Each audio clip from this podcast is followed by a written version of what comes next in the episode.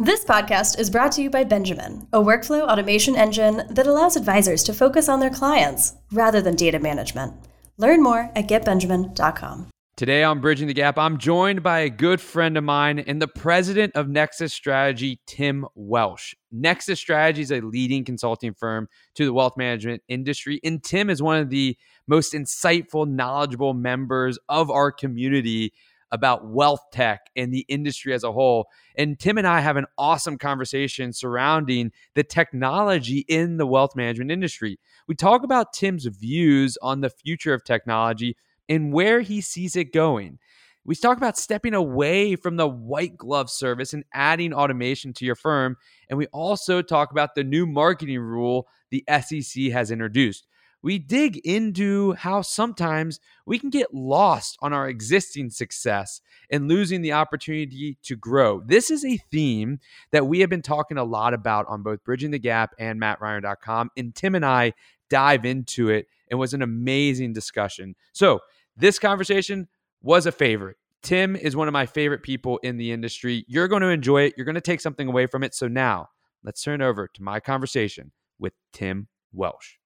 This is Bridging the Gap with your host, Matt Reiner. Tim Welsh, President Nexus Strategy. Thanks for joining us here on Bridging the Gap. How are you, my friend? Uh, very well. Thanks for having me on the show. Look forward to it. I think we've got some really cool things to talk about and keep the audience engaged for sure.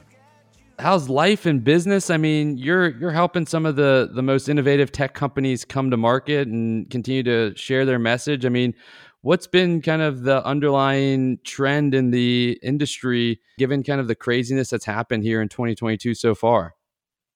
Well you know i think fundamentally it's the growth and success of the uh, independent ria space. For years and decades it's sort of been the unknown entity and it's just evolved over time. Yet it's still the fastest growing. And i think now over the last several years we've seen such a response to that growth. And every technology company that has something that has to do with wealth management or fintech or anything, they're all looking to come to market here. So I never designed the consulting firm to do that. Uh, just of happened that that we're sort of the intersection of technology, wealth management, and this independent space to help kind of navigate that. So we've seen all sorts of new models, some variations on a theme.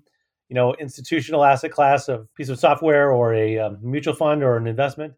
They see the opportunity to work with these advisors because they're sophisticated they have high net worth clients. They're growing, yet they don't understand all the nuances. So I think that's really more the theme that's underlying all of this in the industry. Just the success is attracting investment and people coming to market with new ideas. So it's great to be kind of at that intersection and really be able to help, you know, contribute to some of the success of these companies who are really looking to engage with advisors.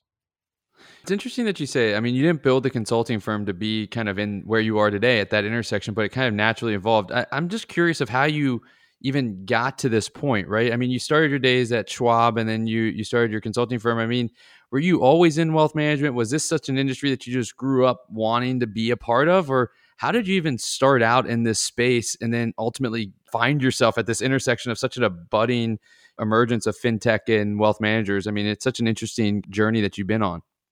Yeah, absolutely. Well, I mean, before I got to Schwab, I actually started my career at Merrill Lynch in the 90s like everyone else. you know, it seems like everyone starts at Mother Merrill and then goes somewhere else. It was a great place to start. I mean, out of the 111 MBA analysts they brought into the the platform there at Merrill, seven of us went into a private client. The other 103 went into investment banking, trading, your typical Wall Street stuff. And I wanted to do that. I said, "Hey, why are you leaving behind? Why are you putting me into this brokerage stuff?"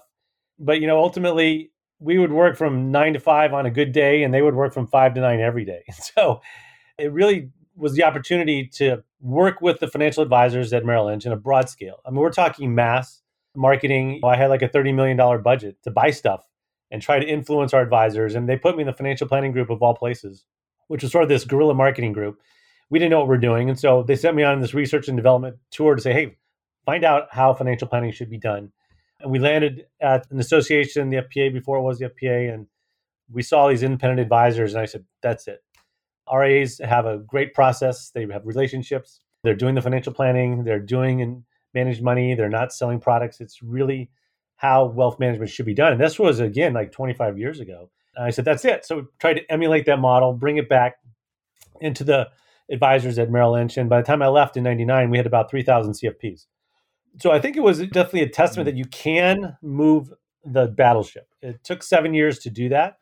But as part of that process, I looked around and I said, no, that's the future. I mean, I know the employee model has got a lot of brand and equity and it really drives investor interest. But ultimately, these independent advisors are fiduciaries. They're doing it on the right side of the table. So I kept running into this company called Schwab. At the time, it was smaller than all of our, our big branch office in Manhattan. And I said, you know, that's where the puck is going. I think this custody business where the RIAs are hanging out, that's going to be the future. So when they came calling in 99, I said, absolutely. I've been waiting for you guys to call me and invite me to join. And so I went to Schwab for seven years. Um, and that was another fantastic learning experience where I didn't know what an advisor's business was. You know, we just were kind of forced to say, instead of just doing this custody thing, why don't we try to add some value to their practice? We sit on top of 5,000 of them. We could probably roll up some really good ideas around practice management or marketing or organizational structures or how do you pay your people or how do you in, attract and do marketing to investors and that's sort of what our first project was just to roll up all those best practices and really get a, a great lens into the business model of financial advisors uh, on the independent side and along the way that's sort of what i became i was sort of like the consultant within schwab to go through every product that was coming to market out of schwab whether it was the schwab bank or managed accounts or alternative investments or portfolio center or software and my team was in charge of rolling it out. It's like, hey, here's what it is. Here's how it's going to impact your business. Um, here's how it can help your process. And we wrapped it in that practice management message, and it, it worked tremendously well. But then it occurred to me, you know, I was never going to be the SVP of anything at Schwab, so I had to do something else. I think it was probably a mutual decision on both sides. So I said, I, the happiest people I know are people like you, Matt. You have your own business, you're independent, you can call your shots. That's what I want to do. So I, I spun the consulting business out of Schwab and just looked around the industry and said, hey, look at all these other companies. We're all trying to do the same thing. They want to position their platform, their product, their service to help advisors do a better job with their business or with their clients. I know how to do that and I can help navigate that. So I created Nexus Strategy as a consulting firm. That was 16 years ago. And again, my first couple of clients really were software companies because they said, hey, you know what? We think we have this new approach to helping advisors be more efficient, to run a better business. They're very manually inefficient, as you know. Paper clips and glue, spreadsheets and PowerPoints, and they're just cobbling it together. Yet the potential for them to grow and scale is is massive. And so, with those handful of technology clients uh, that we, we worked with, really helped them come up with that message to, to work with advisors and transform their businesses. Um, and that just grew year after year. And then, then all of a sudden, we saw new people coming to market, new applications, new approaches the cloud. Oh my God, the cloud. How you can transform your stack instead of having software on the desktop. I mean, that was a whole open a whole slew of new companies to come to market. So I think that was really fascinating, and to be part of that um, really just uh, gave us tons of advantages to be able to come and help define what it means to go to market in the wealth management space, particularly working with RIAs. And so it's been great working with you and your team and what you guys are doing at Benjamin. So I think more to come. You know, so long answer there, but that's how this chaotic journey of you know everyone says you should have a career plan i'm like nah don't worry about it because no matter what you try to do or what you wanted to do opportunity will be there and you'll find a way. And your own personality will catch up to what you thought your career should be. And i think that it took a while obviously but you know once you find it then you can really go forth and prosper. So it's been very fortunate very grateful for the whole process I, love it. I mean, you've seen both sides of it, and right, and that change that you're able to make within Merrill. I mean, that's an impressive and drastic change. And and you've seen the RIA side, you've seen inside the advisor side, and then you've seen the technology side, and you now have this unique perspective to bring it all together, which I think is so valuable, and why I just think that there's so much value bring to this podcast and bring to the industry. I'm curious on two points that you mentioned. Is you, you've worked with RIAs, right? And and I think RIAs we have many of them that listen to this podcast and they struggle with identifying technology. They struggle with having change within their firm because it's a good business. There's not much that you need to change in your business to have a good, solid business. I'm curious from your days at Schwab when you were working on the consulting side, working with firms, what did you see and what do you see today as some of the biggest challenges or hurdles that RIAs have in making necessary changes to stay up with the times, both for the clients and for their employees. I mean, what's the biggest hurdle that RIAs face when it comes to making change and, and having that mentality? You know, fabulous observation, uh, Matt, because the I think my early days, you know, they would the sales guys would bring me out to talk to these advisors, and then the old older version of them would say, you know, Sonny, if you're going to tell me I need to grow, then you need to leave right now. I go, oh, that's all I got because that was our message was growth. And if they didn't want to grow, or like we have this new account opening process, it's going to save you hours of time, and they'll say, well, we open four accounts a year, so I think we're good. You know, it just kind of blows your mindset that we have such a wide spectrum in the independent space, many flavors of ice cream. And the key thing, though, is that I think the biggest hurdle, as you mentioned, is just their existing success. The phone rings, the referral, they do such a good job. They sort of lose their marketing muscles when they were started. They get comfortable, and it's like anything, you know. It's sort of like, yeah, I'm good. I'm not gonna. Why should I change? I know this is a slow process, and I've got that spreadsheet, and there's probably some errors in there. That macro I wrote ten years ago is probably missing on some of my performance billing and reporting that I'm doing, and you know, I'm okay with that.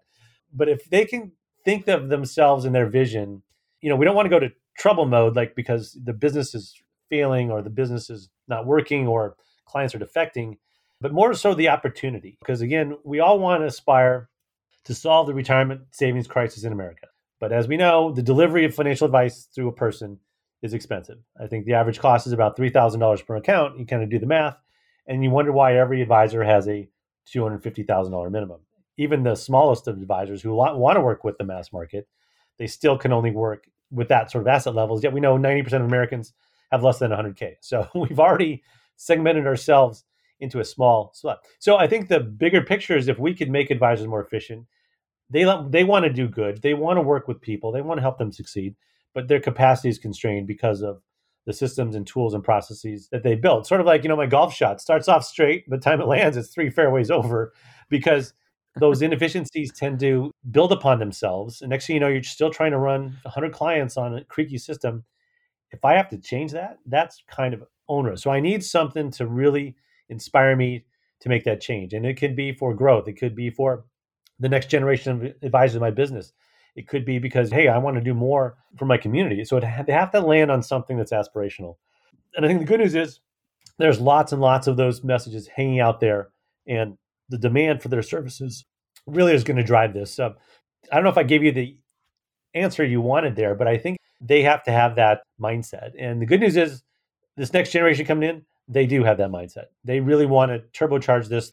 So maybe it's not going to be this decade, but you know, seven years from now, eight years from now, when the, all these founders sort of move on or retire, that's when this thing is going to really hit the gas, and we'll see some tremendous growth and doubling, tripling the AUM. This this segment of the marketplace, I think, is very feasible for sure. And you bring up a good point, right? Because that's where I was going to go with it. Something that you may not have even seen yet in this industry is that you started working with Gen 1 of these firms and saw them grow, right? And that's been the first 25 years of the way. But now we're going through this like really interesting period of time where it's a transition period from Gen 1 to Gen 2. And the Gen 2 grew up in a technological framework and they have expectations that are different, not even their clients, just the employees and that is like a challenge. That's a rub to help. That's a big lift that Gen 2 has to go about. And Gen 2 comes in with a different mentality. They're more service oriented, technology forward, where Gen 1 was more sales, client servicing, right? Like I'm just going to sell them and serve the client the right way. I don't care about any of this technology stuff, which is a whole different dynamic, which kind of leads to my next question is like, you had a prediction that the RIA space was the way to go. You said it when you were at Merrill. You said that that's the future. So then I'm going to ask you to make another prediction for the next 25 years. What is the future? Is it going to be the RIA space? Are we just shifting from going from the wirehouses to RIAs, which is what's happened over the past 30 years or so? And then are we just going to shift back to having like wirehouses just in an RIA structure with all these roll ups and bigger firms? I mean, what does the future of our industry in your mind look like given your experiences? Well, I think it's always going to be fragmented. And I say this because it's tough to do a roll up, as you know. Maybe you could buy 100 firms or even 200 firms. That still means there's 25,000 that are not part of your roll up because of the approach to the size and style of advisors. You're a mutual fund allocator. I'm an individual security person. You've got this type of software. I've got another one. The synergies are not always there on this M&A approach. Yeah, you can onboard AUM and you can onboard advisors, but because of the ability to open up an RA firm with a MacBook Pro and an iPhone, that's all you need pretty much. And you can uh, operate your business with a Form ADV and a website. we don't need to be community based anymore. If anything, the pandemic opened the door to anybody being able to serve anybody across the country because it's all doing what we're doing now through video, Zoom, etc. And I can show up in real time, in person, engage with you, help you with your plans, help you with your investments, and you're happy with that. And that didn't exist three years ago, four years ago. So I think the ability to create a new business is going to be so easy to do that they'll continue as much as it consolidates. Then people who were not happy there, they're going to break away. You'll have breakaways from the breakaways. So I always think it's going to be mm-hmm. fragmented. It's going to be independent. Again, you mentioned the tools will get better and better. So you can operate a business as a solo entrepreneur. If you want to have a team, you have great opportunities to do that as well. So I, I, I still believe that it will never ever just get down to 40 firms or 50 firms or whatever it is. It will continue to be independent. And if you look sort of the the way the um, other countries have evolved, like in the UK or in Australia, they've always had an independent approach. Even though they have these massive banks that dominate, they still have a large swath of the financial services world going through these independent channels. And I, and I think everyone supports that. You've got technology providers, you've got asset managers, you've got everyone says, you know what, this is a great model. It's fiduciary. There are no conflicts. The bigger you get, the more politics come into play inside the organization. And that may again limit the growth. So long answer to your question. But again, I, I still think RIA is absolutely independence. I think if anything, the wirehouses and the banks, they're going to want to support an independent channel. Because if you let somebody free and, and clear to do what they want and do what they do well, no compliance burdens in terms of your departments on top of them, or you have to get everything approved, that just slows them down. So we've seen unleashing the advisor and their talents on their own. The flip side of that, que- the story I just told you is that, you know, advisors are not that great at running a business. so maybe there'll be a whole nother career arc of professional management that could step in and help run these businesses because I think that's what everyone's in search of. We had the chance at the Pershing conference a couple weeks ago to speak to the students, and the students are saying, "Hey, what, what kind of a career should I have?" You know, and they put me up there. I said, "Well, you don't have to be an advisor. You know, you don't have to work with clients. You can absolutely be in the business side, the tech side, the marketing side. This industry is just getting rolling. So, I still think it'll be this whirling dervish for the next 50 years."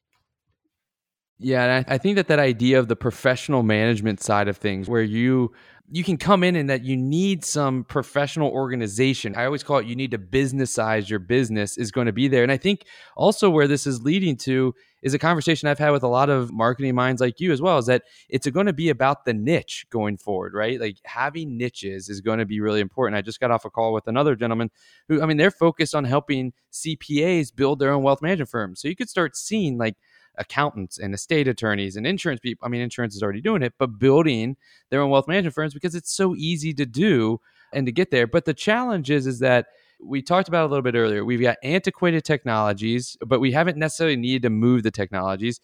And our processes are, are kind of burdensome because it is a people business, which makes it costly to manage relationships which then leads me to the back office. And you wrote an article called AI Bringing Sexy Back to the Back Office recently. And you talked about the promise of some of these new technologies for advisors. And it's been a promise that's been going on for years, almost decades of like, hey, we're going to get there. But now it seems like we're in this time of opportunity to where the back office really could be revolutionized and become sexy again to some extent. I fundamentally agree with you, and that's why I wrote that piece. Because you know we heard sort of like all these great predictive analytics with AI. You know, you're going to be able to know your client's going to get married or they're going to move to another state because they got a new job, and you'll be able to glean that through Big Brother databases. And that never really played out. But we do know workflows. We do know that the ability to automate this stuff that exists, and you can use AI to be able to predict. Okay, you know what? Your business is going to be able to do this because we're reading all these new account forms and we're seeing all this new stuff.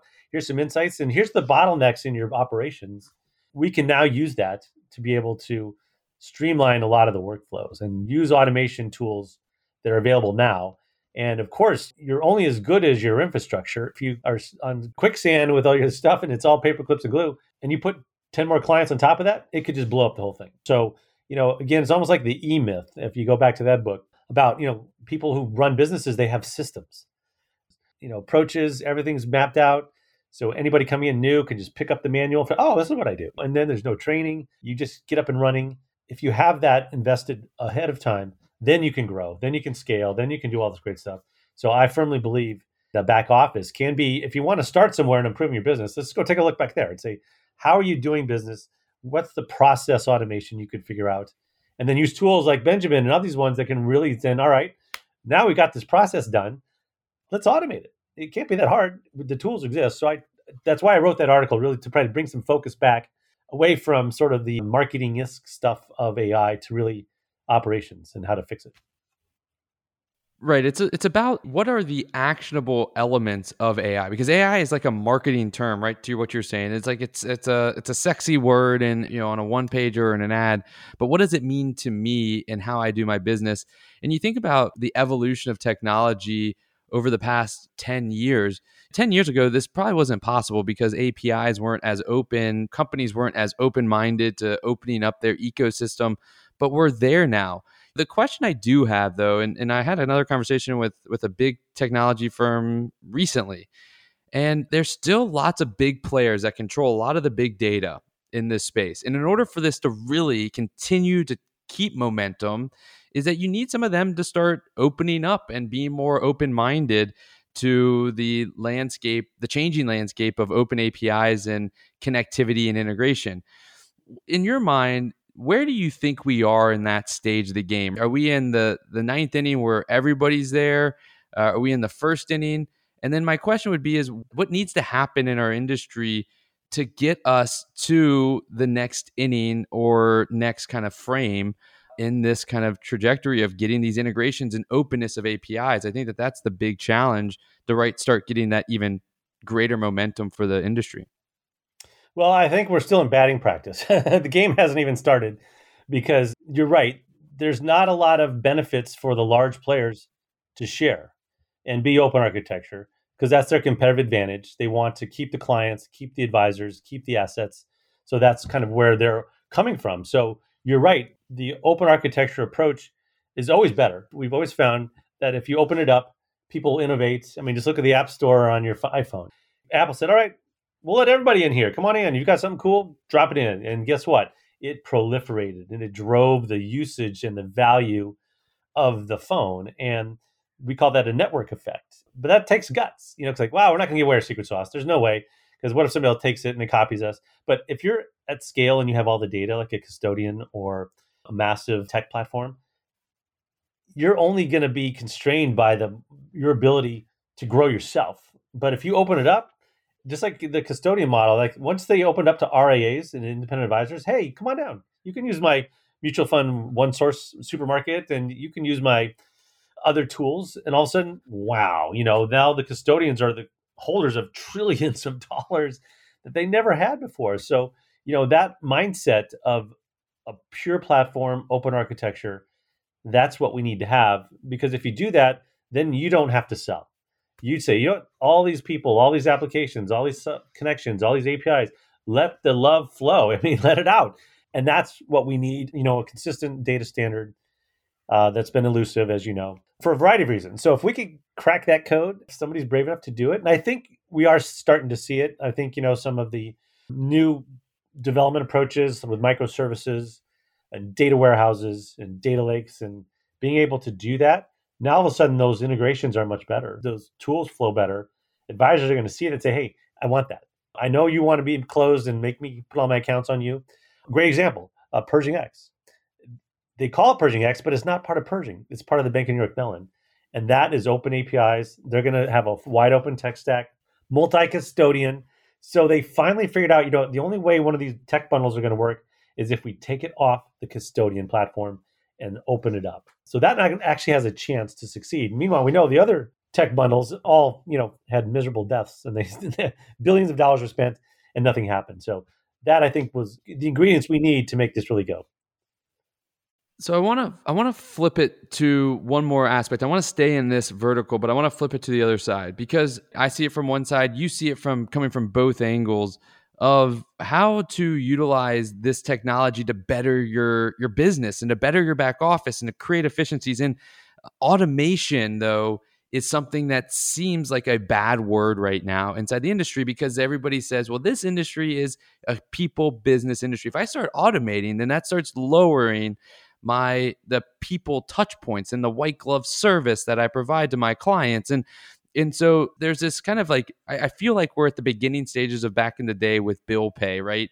With online bill pay you had three segments of people. You had this one set of people that was like yes let's jump in. I love this idea of using internet to pay my bills. And then you had this other set of people who were like whoa whoa whoa whoa the internet is scary. And then you had this other set of people who said you know what? I don't need to automate something that's so simple. Why would i ever do that? It only takes me one or two minutes to write a check. I feel like we're at that beginning stage. So to, to firms that are saying automation downgrades my service model to my clients, what would be the response that you have from your seat of being a consultant, seeing firms that have excelled in this, and then seeing firms that tried it but didn't necessarily excel? I'm, I'm curious from your standpoint. Well, I would say that they've got the wrong argument because the more you automate, the more you streamline things, the better the client experience. You know, we've seen this over and over again. Amazon. Remember the days if you wanted to get a book to go on vacation, you'd have to like two weeks before the trip drive to the mall, fight people for a parking spot, go into the Barnes and Noble, hope they had the book you wanted. Then you pick it out. Then you have to wait in line and somebody's writing a check. It could take a, an afternoon to get that book for your vacation. Meanwhile, you don't have to think about it. You land in Tahiti, you're on the beach, you pull out your Kindle, your iPad, your iPhone, and within three swipes, you've got the latest John Grisham novel right there. That is an unbelievable client experience guess what? That was an entire form driven workflow automation process. And that's the highest level of service I can think of versus the other way to do it. So that's, I think, if they calibrate their thinking in terms of that approach where automation is actually client experience, client enablement, they don't want to talk to you, basically. I know you want to talk to your clients, but this next gen, they don't. And even if they do want to talk to you, they say, you know what, just tell me what I need to do and we'll get it done. So the service level is really your advice. That's what your service is. You're giving them really good advice and what to do. And then if you take three weeks to open the account and send them four forms and have it rejected because it's manual and somebody wrote a seven instead of a two, now you're degrading your service level. So it's totally the wrong definition of service. And so you have to have this digital approach because that's what everybody wants. And even the 95 year olds are sending texts. You know, I text with my dad and he's 80 something you know, and he's sending me emails with stuff I should be thinking about, you know. There is no generational gap with tech anymore. Maybe 10 years ago you could make this case, but I, I think this need to re- rethink of it, recalibrate it to the best service companies you can think of. And they're all technology, automation. There are no people behind the wheel because they're doing such a great job. I mean, the systems are thinking, making it simple, creating the shortcuts. That's service. And so why would you want to not have that in your business? I, I that just you know makes me scratch my head. So we try to be more proactive and say, let's start there. Let's go whatever you're doing right now. Let's automate it. Tell you what you're going to get, and almost always they realize, you know what, this is so much better. Why did we ever do it that way before? I'm never going back. Uh, so th- that's the key. Just more, I think maybe it's just rephrasing the conversation will maybe hopefully change their minds. Yeah. I, I, think that that's so spot on. And it reminds me of a Carl Richards. I was looking at one of his sketches, and it's a matter of like, what does the advisor want to talk about and what the client wants to talk about or wants to hear? And it's like drastically different. The advisors always want to say something or talk about something. And it's similar to this, right? The advisors think that they don't need automation because it changes the relationship. Whereas a client saying give me more automation to make my experience better it's it's a very similar conversation. It was we saw it before the pandemic. All advisors said that their clients didn't want zoom zoom conferences or docusign but then during the pandemic they were forced to and they saw that their clients did want it. And so that is evidence that that they do want it. And th- there's so much changing in our space the changing of how we think and do our business. You know our core value is still helping families and you know reach their financial goals but there's a lot changing and i'm interested on this one aspect because i think it's going to be a drastic change to the industry is the new marketing rule that the sec brought in right? The new marketing rule now allows for testimonials. We've never been able to have our clients tell the world via marketing how we do how well we've helped them. Now they're opening this up and you know, I wouldn't be surprised to see a Yelp for financial advisors sometime soon, where all advisors are getting star ratings like Uber drivers, etc. How do you see this from your lens? I mean, being a part of the industry, How do you see this changing the landscape? And how do you think firms can positively use these new rules to benefit themselves? I think it's a monumental change. It is so overdue. If you've ever been to like LaGuardia Airport, right, you know, and that guy comes out and says, Hey, you want to ride? You know, meanwhile, sign saying, Do not accept rides from these people. They're not licensed, they're not regulated.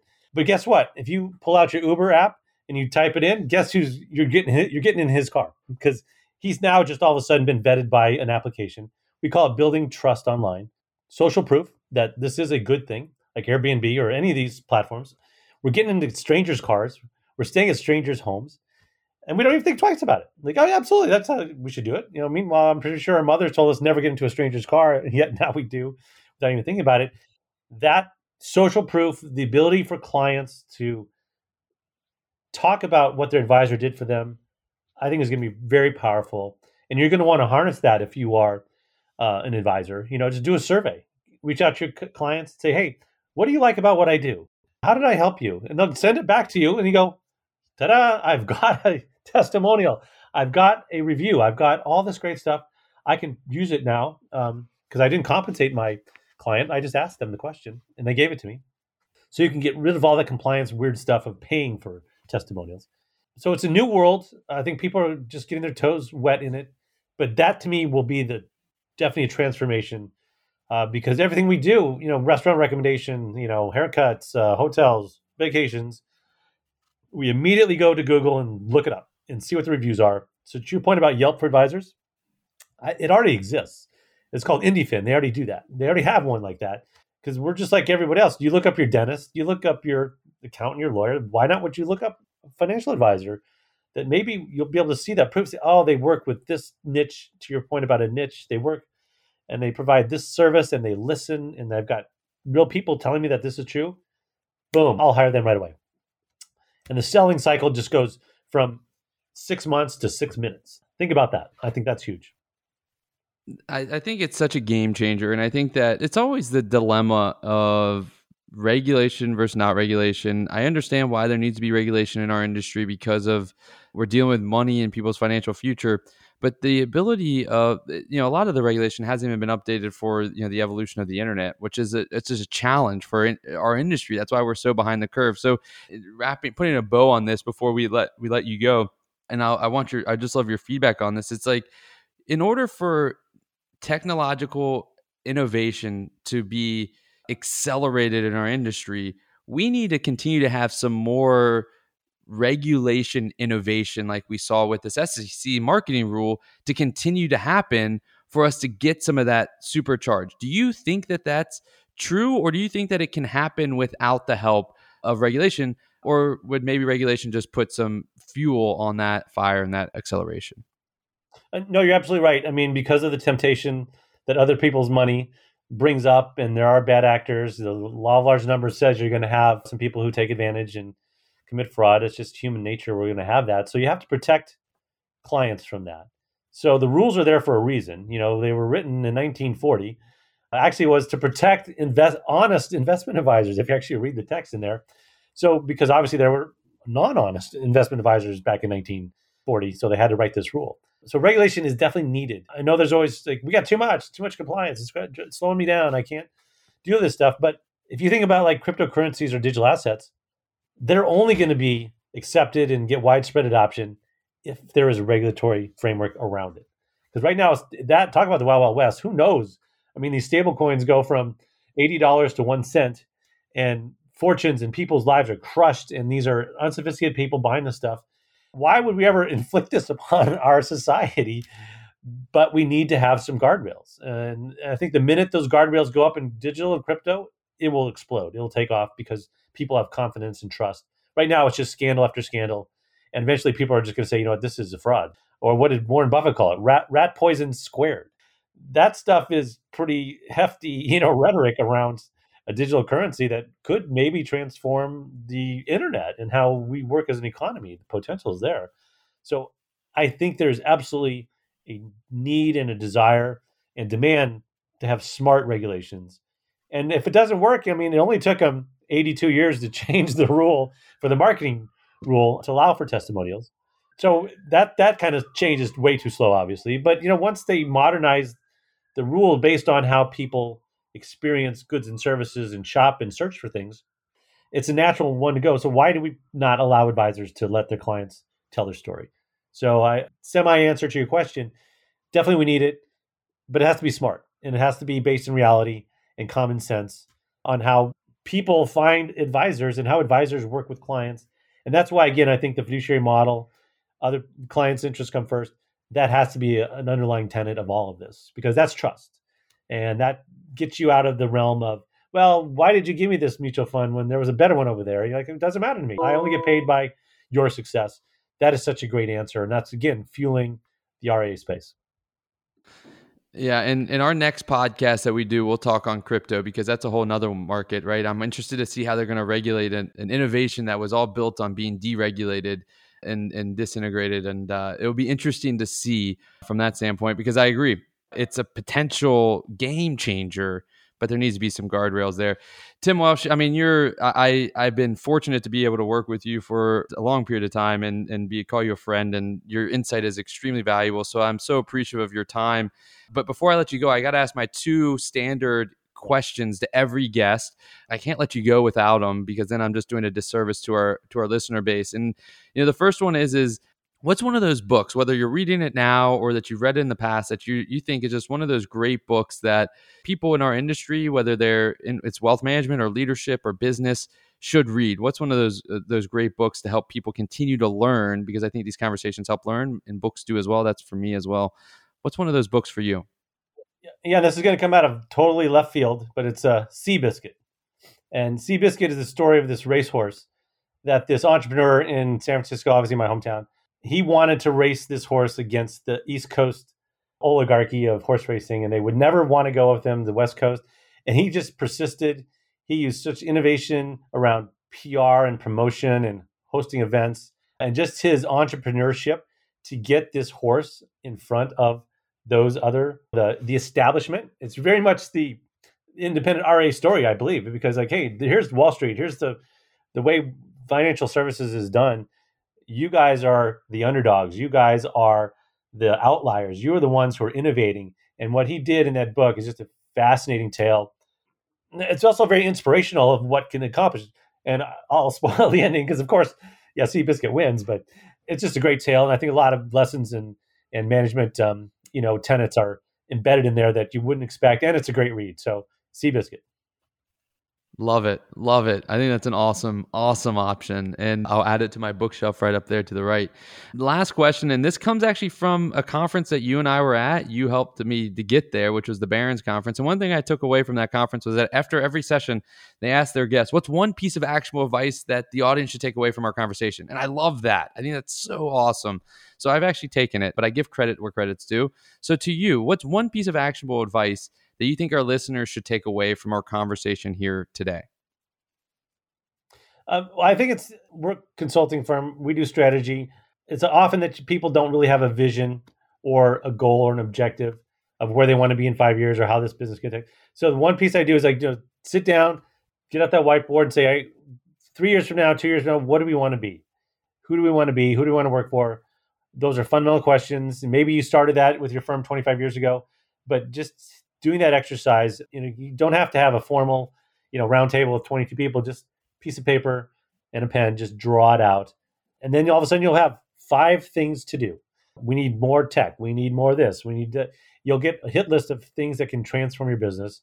And then take one of those, not all of them, just take one and and run with that for the next six months and see what happens. I think that that to me is it's so hard in strategic planning to build a monster big plan, but really not being able to execute on it because it's too big. But just pick one thing and go for it. That's what I would recommend.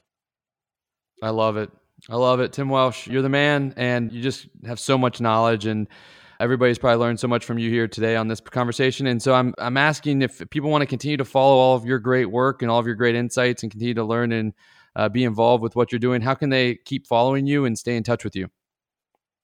Well, just check out Twitter. You know, we're out there at Nexus Strategy. That's the handle. And, you know, like to uh, write articles and columns. So some of the magazines you see out there, like Think Advisor or RIABiz, you'll see my byline. And again, I go to every conference there is. So if you're at a conference, come find me because I'll be there. And he is quoted in every article that matters. Let's just say that. Every article that matters in this industry, Tim Welsh is quoted in. Tim, super appreciative of your time spending it with us here on Bridging Gaps. So thank you so much and stay well. And can't wait to see you again here soon at one of the conferences. Thank you, Matt. Really appreciate it. Great program. Thanks for tuning in to this week's episode of Bridging the Gap. Don't forget to give us a rating and let us know what you think.